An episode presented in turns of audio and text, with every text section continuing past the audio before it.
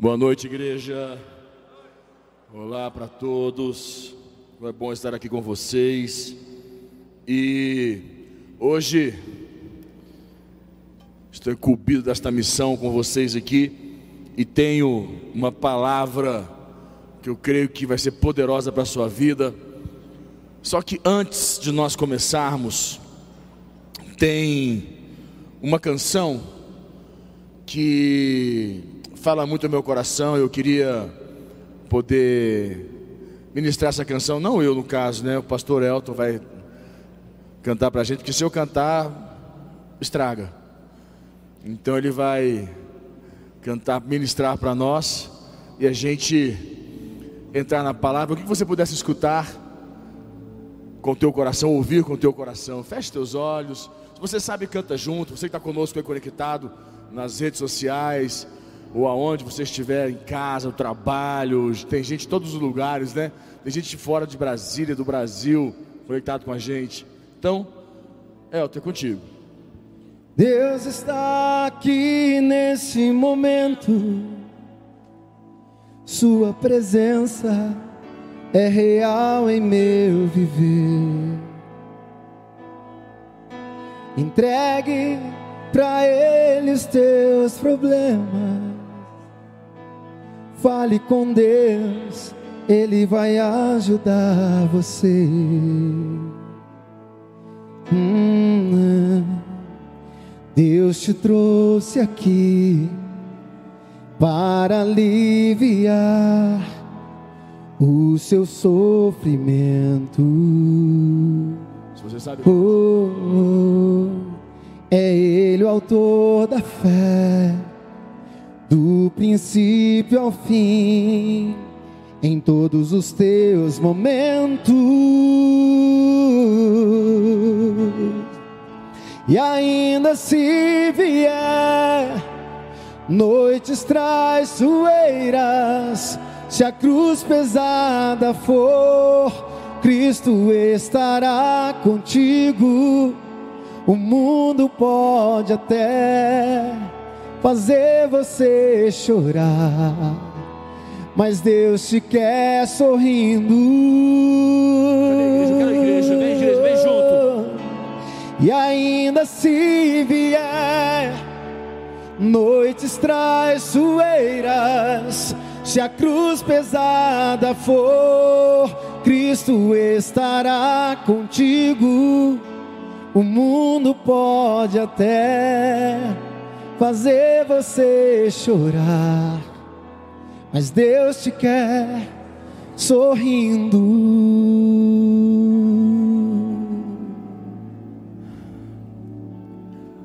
De olhos fechados, Pai, nós colocamos nossas vidas diante do Senhor.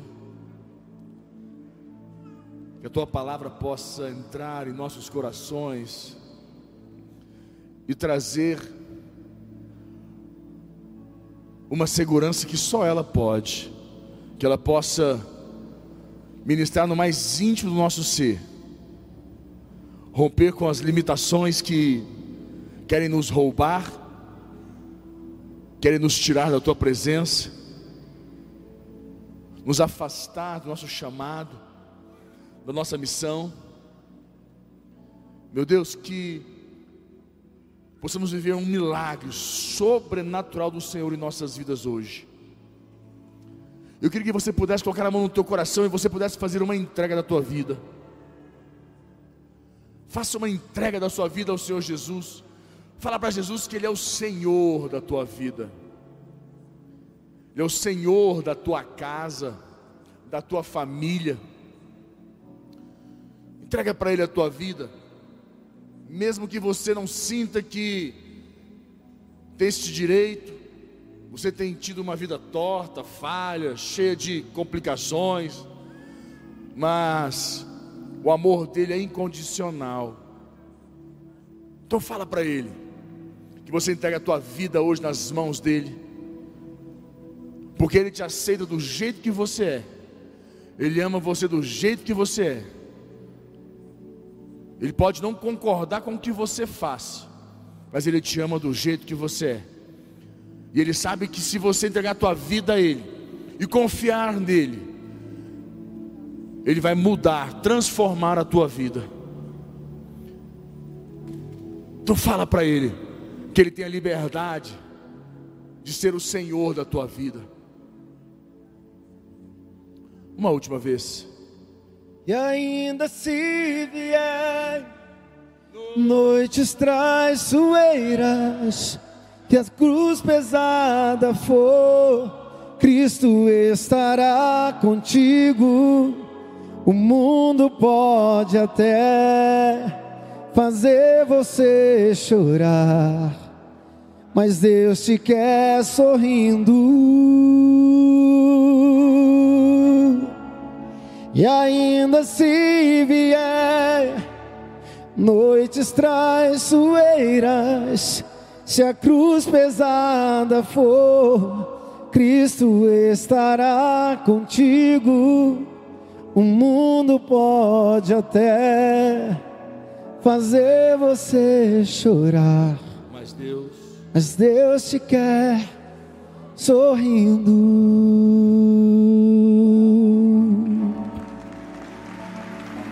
Te quer sorrindo. Eu quero ler com você. Põe para mim o que está em João, capítulo 6, no versículo 15, e me dá um pouquinho de retorno, que eu estou com zero retorno aqui. João capítulo 6, versículo 15. Está lá. Diz assim: Sabendo, pois, Jesus que estavam para vir com o intuito de arrebatá-lo, para o proclamarem rei, retirou-se novamente sozinho para o monte. Ao descambar o dia, versículo 16, os seus discípulos desceram para o mar e, tomando um barco, passaram para o outro lado, rumo a Cafarnal. Já se fazia um escuro, já se fazia escuro, e Jesus ainda não viera ter com eles. E o mar começava a empolar-se. Ó, oh, tá com muito agora, pode. Empolar-se. Agitado por vento rijo que soprava, tendo navegado uns 25 a 30 estádios, eis que viram Jesus andando por sobre o mar. Aproximaram-se do barco e ficaram possuídos de temor. Mas Jesus lhes disse: Sou eu, não temais. Então eles de bom grado o receberam e logo o barco chegou ao seu destino.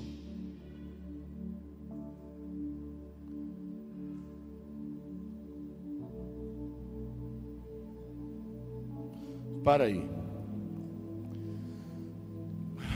Esta passagem, deixa eu tentar trazer um entendimento para você. Esta passagem, ela existiu em três momentos é, na Bíblia. Ela está em Mateus, ela está em João e ela também está em Marcos.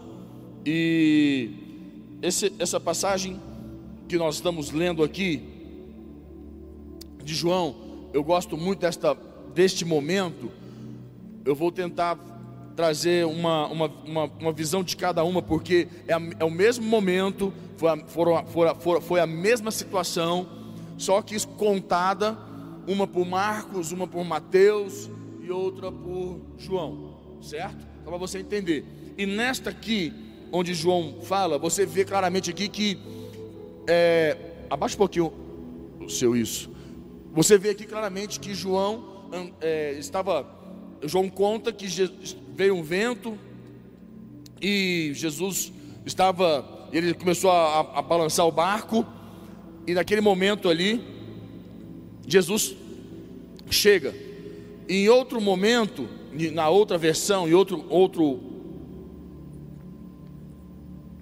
no outro livro de Mateus, conta, é aquele momento onde Jesus anda sobre as águas e Pedro fala: Se és tu, manda que eu vá até ti. E Jesus fala: então venha. E Pedro anda sobre as águas. É a mesma, é a mesma passagem, para você entender. Existe uma outra que nós lemos de Marcos, que Jesus, Marcos 4, nós lemos que Jesus estava, que veio um vento forte, e Jesus, vocês se lembram, eu ministrei com vocês numa terça-feira, que Jesus estava num barco e veio um vento forte, uma tempestade, do nada, e começou a bater no barco, e Jesus estava na polpa, dormindo sobre os travesseiros. E este é uma, um outro momento. Este momento acontece, você vai também ler o que está escrito nas outros, nos outros livros, mostra que Jesus, tentaram pegar Jesus e como diz aqui, olha no versículo, para a gente nos situar, 15. Sabendo, pois, Jesus que estavam para vir com o intuito de arrebatá-lo para o proclamarem rei, aqui nesse momento, pode cair, agora ficou bom. Retirou-se novamente sozinho para o monte. Jesus retirou para o monte e Jesus direcionou os discípulos. Em outro, no outro livro ele fala: peguem o barco e vão para o outro lado da margem. Então entrem no barco, mandou seus discípulos entrarem no barco e ir para o outro lado da margem.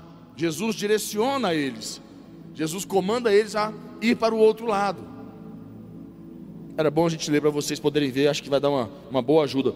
Põe para mim Mateus capítulo 14. Mateus capítulo 14. Põe lá para mim, no versículo 28. Coloca no versículo 22. 22. Olha lá. Logo a seguir, compeliu Jesus os discípulos a embarcar e a passar adiante dele para o outro lado, enquanto ele despedia as multidões. Jesus despediu as multidões e foi para onde? Para o monte. Por isso que é bom a gente sempre ler três, os três momentos, né? Quando eu leio Bíblia e tem lá três episódios, da, da, a, três é, versões da mesma, do mesmo episódio, eu leio os três porque cada um complementa o outro. Jesus mandou eles passarem para o outro lado, deu uma palavra para eles, certo? E falou: vai para o outro lado da margem, eu vou ficar aqui. E despediu as multidões e foi para o monte. Jesus, toda vez que subiu o monte, para orar. Voltando lá em João, volta comigo para João 6. João 6, é, 15. Olha o que acontece aqui nesse momento aqui. Então, Jesus vira e vai para o monte. No 16 fala assim: ao desembarcar o dia, descambar o dia, ao, ao, ao fechar do dia, é, os seus discípulos desceram para o mar, com a palavra dele, e tomando um barco passaram para o outro lado, rumo a Cafarnal. Já se fazia escuro, já era noite, ok? E Jesus ainda não viera ter com eles, eles estavam ainda sozinhos, e Jesus nada.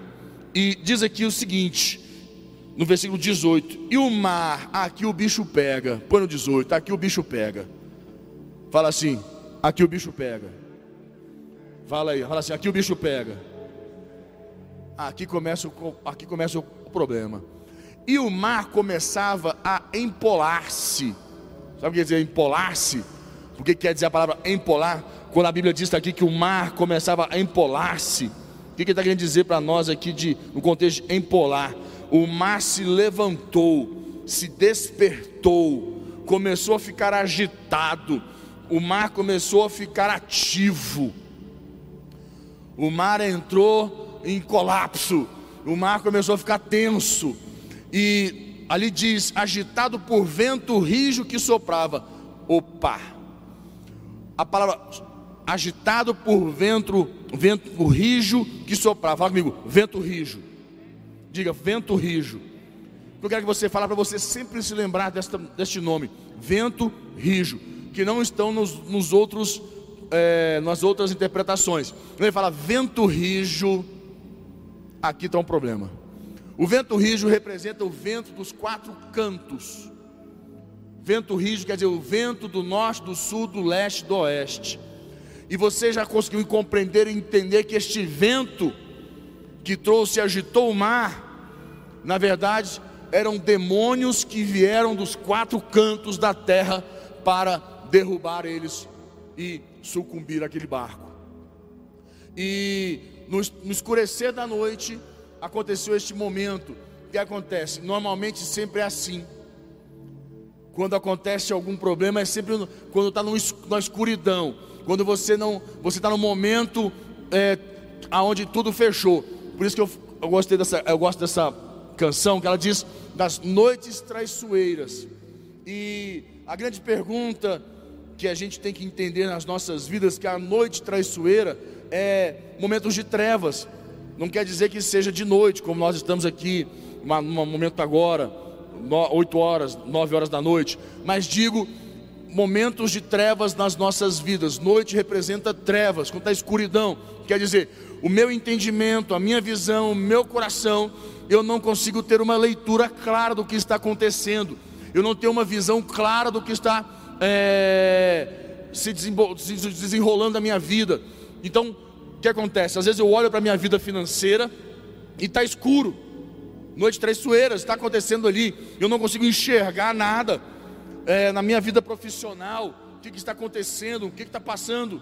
E vem esse vento, e é interessante que vem o vento, rijo, que é o vento dos quatro cantos da terra, e o vento que começa a agitar essa água para derrubar esse barco, sucumbir e gerar né, ali o falecimento, a morte todos aqueles discípulos de Jesus, acabar com aquela situação. Só que existia, e uma coisa interessante, que o vento rijo, que são esses quatro, o, o vento dos quatro cantos da terra, é, me lembra como a gente começa a falar de problemas, né? Porque os problemas, uma coisa que as pessoas precisam entender, que nós, nós temos que entender, que trevas, noites traiçoeiras, é, elas serão impossíveis de serem impedidas. Porque qual é um dos grandes fatores da ignorância do ser humano com Deus, da vida com Deus? Pensar que estar na igreja ou andar com Deus, Jesus é Senhor da minha vida, que eu não vou viver noites traiçoeiras, porque agora Jesus é meu Senhor, que eu não vou viver noites escuras, noites difíceis, momentos de trevas. Isto será inevitável nas nossas vidas, na sua vida. É impossível que você conviva ou tenha uma vida nesta terra sem que as noites traiçoeiras venham. E o pior é de galera, não é assim? Quando parece que estoura um problema, estoura assim, não é só uma coisa isolada, não é, não é somente um problema no casamento, é no casamento, é nas finanças, é no profissional, é com o filho, é o cachorro, é, é o irmão, é, o, é, é, um tra, é um trabalho, é não sei o que, é o carro. Você fala, rapaz, parece que vem tudo de uma vez. É para dar uma balançada no emocional, para tirar o chão da gente, para tentar nos abalar de tal maneira que a gente faça o que? Se entregue, desista, aceite a derrota aceite as condições que o vento está determinando, que a noite determinou. Você vai olhar para o seu casamento, vai olhar para a situação essa que está assim sendo soprada pelo vento rijo, quatro, pelo vento dos quatro cantos da terra, e você fala: não tem jeito não, já era. Você olha para a sua equipe, olha para a sua vida e fala assim: não tem jeito, já era, que perdi tudo, acabou tudo. Você falha, você erra, vem uma noite traiçoeira e você leva um golpe uma rasteira. E o que, que isso quer fazer com você? Quer que você o que? Desista. Que você entregue os pontos. Que você fala, ah, não dou conta mesmo não. Ah, é impossível. Porque esta é a condição de querer abalar, tirando o nosso chão, fazendo com que a gente é, coloque os olhos mais no vento do que em Jesus. Só que existia uma condição. Deixa eu, dizer algo, deixa eu tentar dizer algo para você que possa estar no teu coração. Vocês lembram que na outra passagem, lá de Marcos 4, a Bíblia diz que quando o vento, a tempestade iniciou, e aqui é o vento rijo, e lá era uma tempestade, iniciou do nada, totalmente diferente. E quem estava no barco dormindo na polpa, no fundo? Quem? Jesus. E a pergunta aqui: Jesus estava no barco agora? E aí? E agora?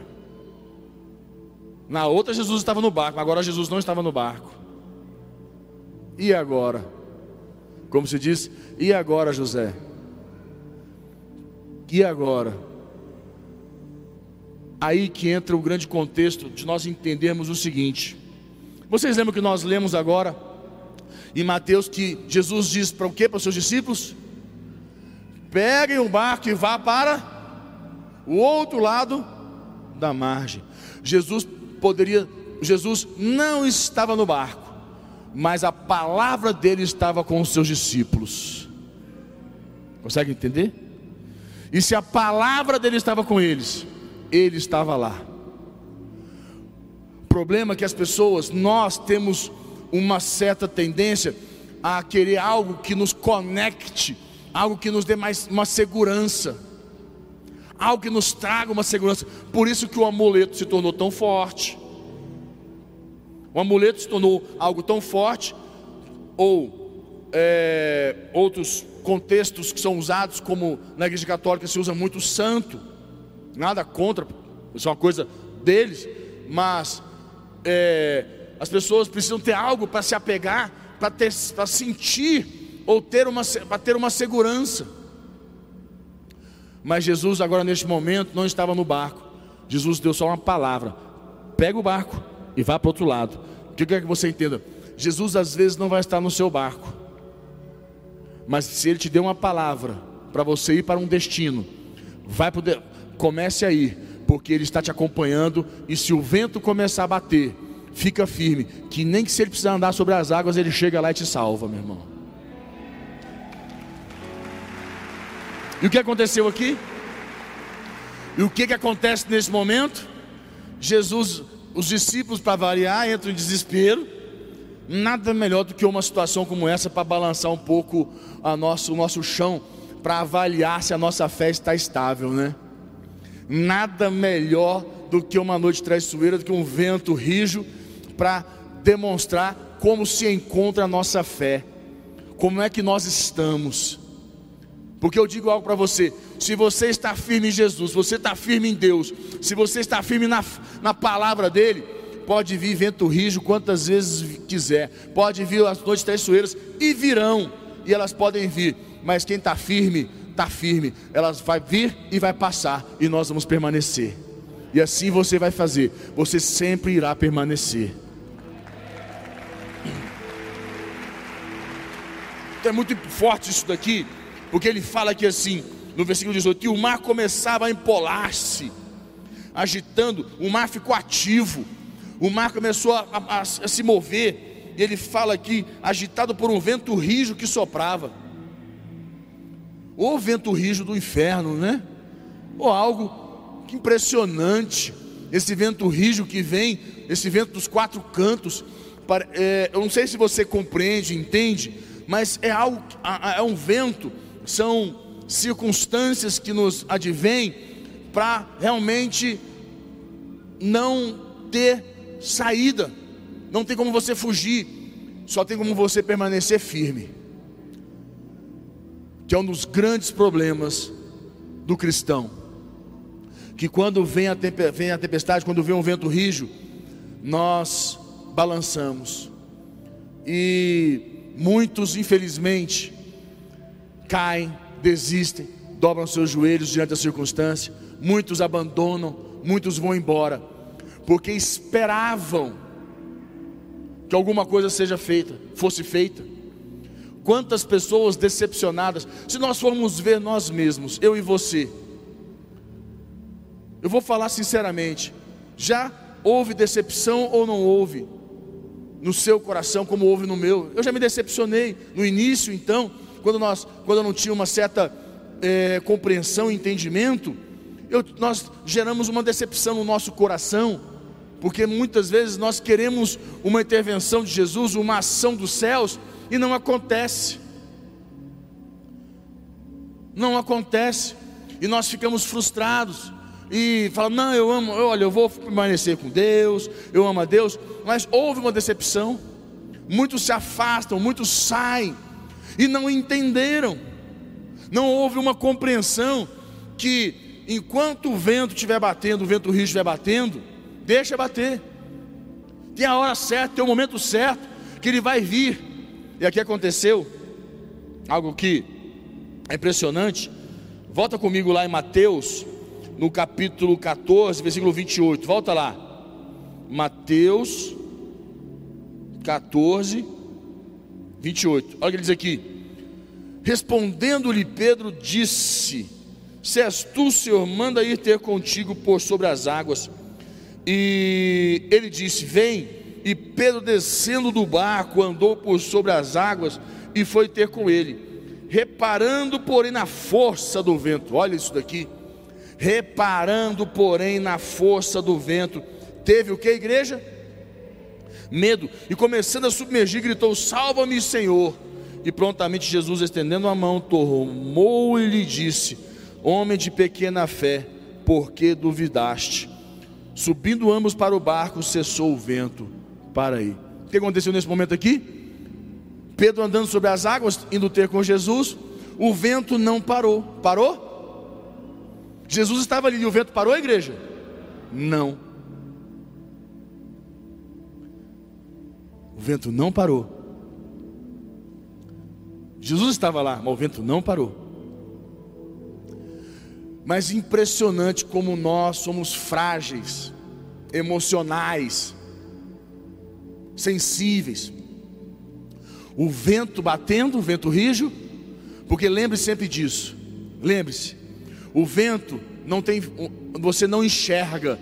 Para você enxergar com os olhos nu o vento, precisa de alguma coisa figurativa, algo para trazer uma visão, tipo uma poeira, está no chão, quando o vento passa e levanta a poeira, você fala: olha. Normalmente a gente vê, observa que está ventando, quando nós olhamos árvores.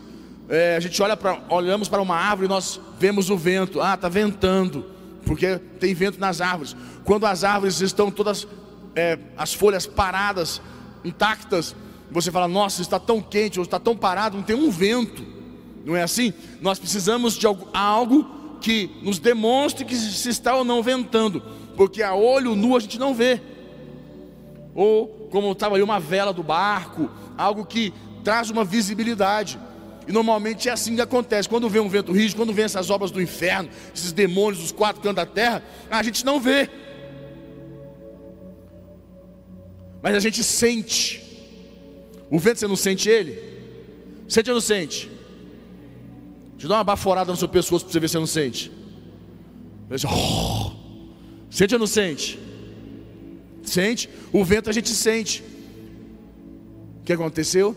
Quando o vento veio, Pedro andando sobre as águas, o vento tocou ele, e ele observou. A gente pensa que viu com, os, viu com os olhos, não é? Pedro viu o vento, Pedro observou o vento. Como que ele viu o vento, gente? Se não se vê, o vento tocou ele. Ele sentiu o vento, como eu estou sentindo um vento do ar-condicionado aqui do climatizador tocando em mim. Está tocando, estou sentindo que é um vento, bem aqui em cima de mim, está tocando. O vento tocou. E quando o vento toca a gente, quer dizer o quê? A gente sente com o a gente sente com o corpo, mas a gente lê com a emoção. E quando ele sentiu o vento tocando ele, ele leu com a emoção, e a emoção fez o quê? Tirou o chão dele. E ele começou a submergir.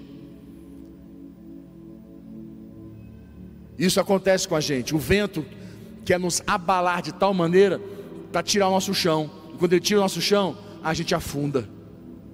Só que mais uma vez, uma coisa que você tem que sempre lembrar: não importa, ou melhor, importa, mas não é uma questão de estar ou não estar. Jesus não estava no barco, mas eles tinham uma palavra dele. Pegue o barco e vá para outro, outro lado. E o que aconteceu? Eles tinham uma palavra. Quando você tem uma palavra dele, e se você estiver no caminho, num lugar, num destino, indo para um lugar, para onde ele mandar, e se o vento vier e você começar a afundar, chame o nome dele, porque ele virá de pronto e te salvará. Está aqui.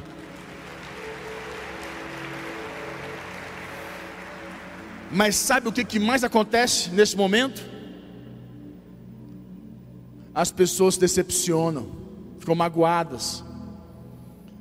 E voltando, volta comigo lá em João 6. João 6, no versículo 20. Olha o que diz aqui, no versículo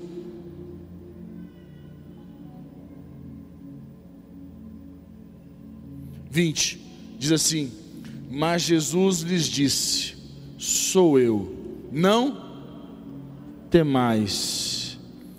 Então eles de bom grado o receberam. E logo o barco chegou ao seu. E logo o barco chegou ao seu. E logo o barco chegou ao seu.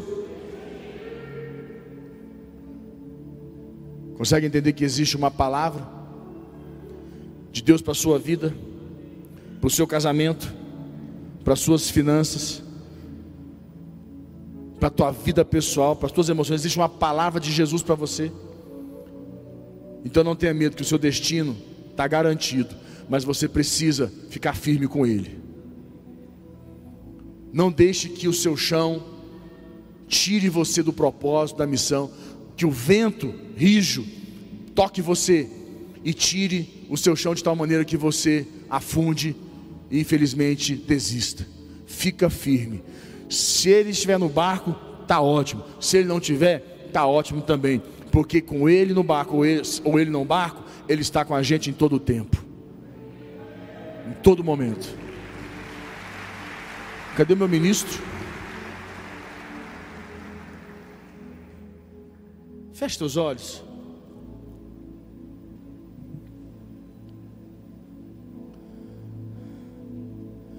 E ainda se vier, adoro isso, ainda se vier, eu digo para você, vai vir noites traiçoeiras, as noites traiçoeiras virão, mas Jesus sempre vai estar com a gente, em todo o tempo. Em alguns momentos nós vamos falhar, vamos errar, mas Jesus está ali para nos salvar, para nos puxar de volta. E ainda se vier noites traiçoeiras, se a cruz pesada for, Cristo estará contigo. O mundo pode até fazer você chorar, mas Deus te quer sorrindo. E ainda se vier noites traiçoeiras, se a cruz pesada for, Cristo estará contigo. O mundo pode até fazer você chorar, Mas Deus, mas Deus te quer sorrindo. lá do início, lá do início. Deus está aqui nesse momento. Sua presença é real em meu viver. Entregue para Ele o seu problema. Fale com Deus, Ele vai ajudar você.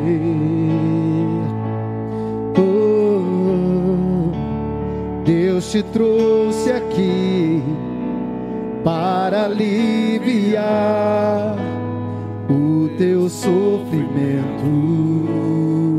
Bem forte, vai igreja, vem junto, vem. Agora, vai. É Ele o autor da fé. De todos os teus momentos.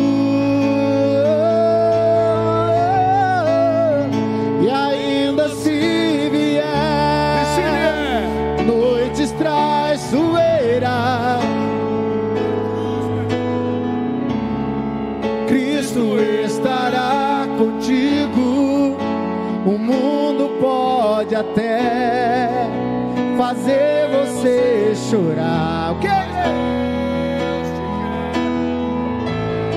Sorrindo.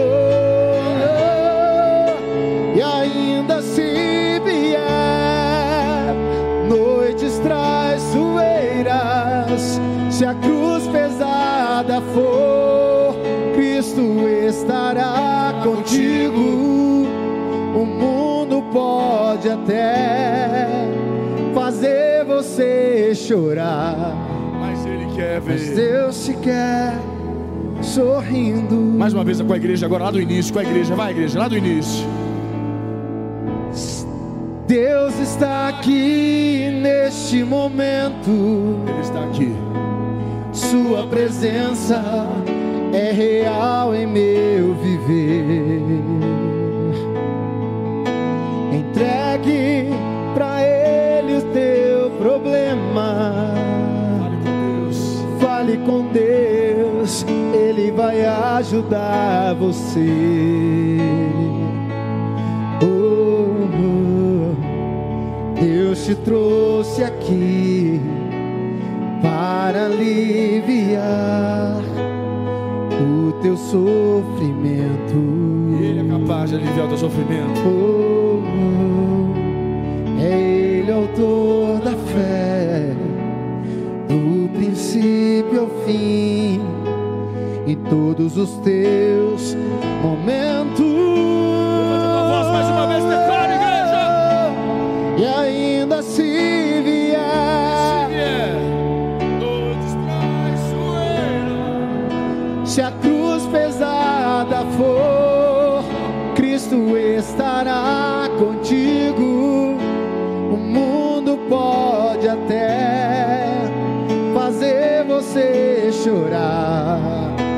Mas Deus te quer sorrindo.